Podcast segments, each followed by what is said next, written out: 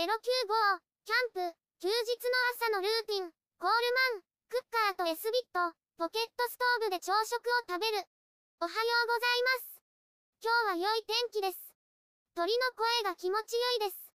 外で朝食を作って食べます。朝食はいつも食べている。餅とヨーグルトとコーヒーです。ポケットストーブで作ります。ポケットストーブを出します。風よけを置きます。固形燃料を置きます。火をつけます。クッカーを置きます。水を入れます。沸騰するまで待ちます。待っている間にヨーグルトを食べます。餅を準備します。コーヒーを準備します。牛乳を持ってきました。沸騰してきました。マグカップに入れます。混ぜます。牛乳を入れます。カフェラテの出来上がりです。雲が流れています。餅を焼きます。返しながら焼きます。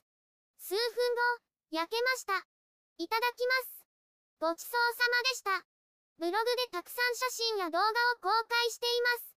概要欄からリンクを参照ください。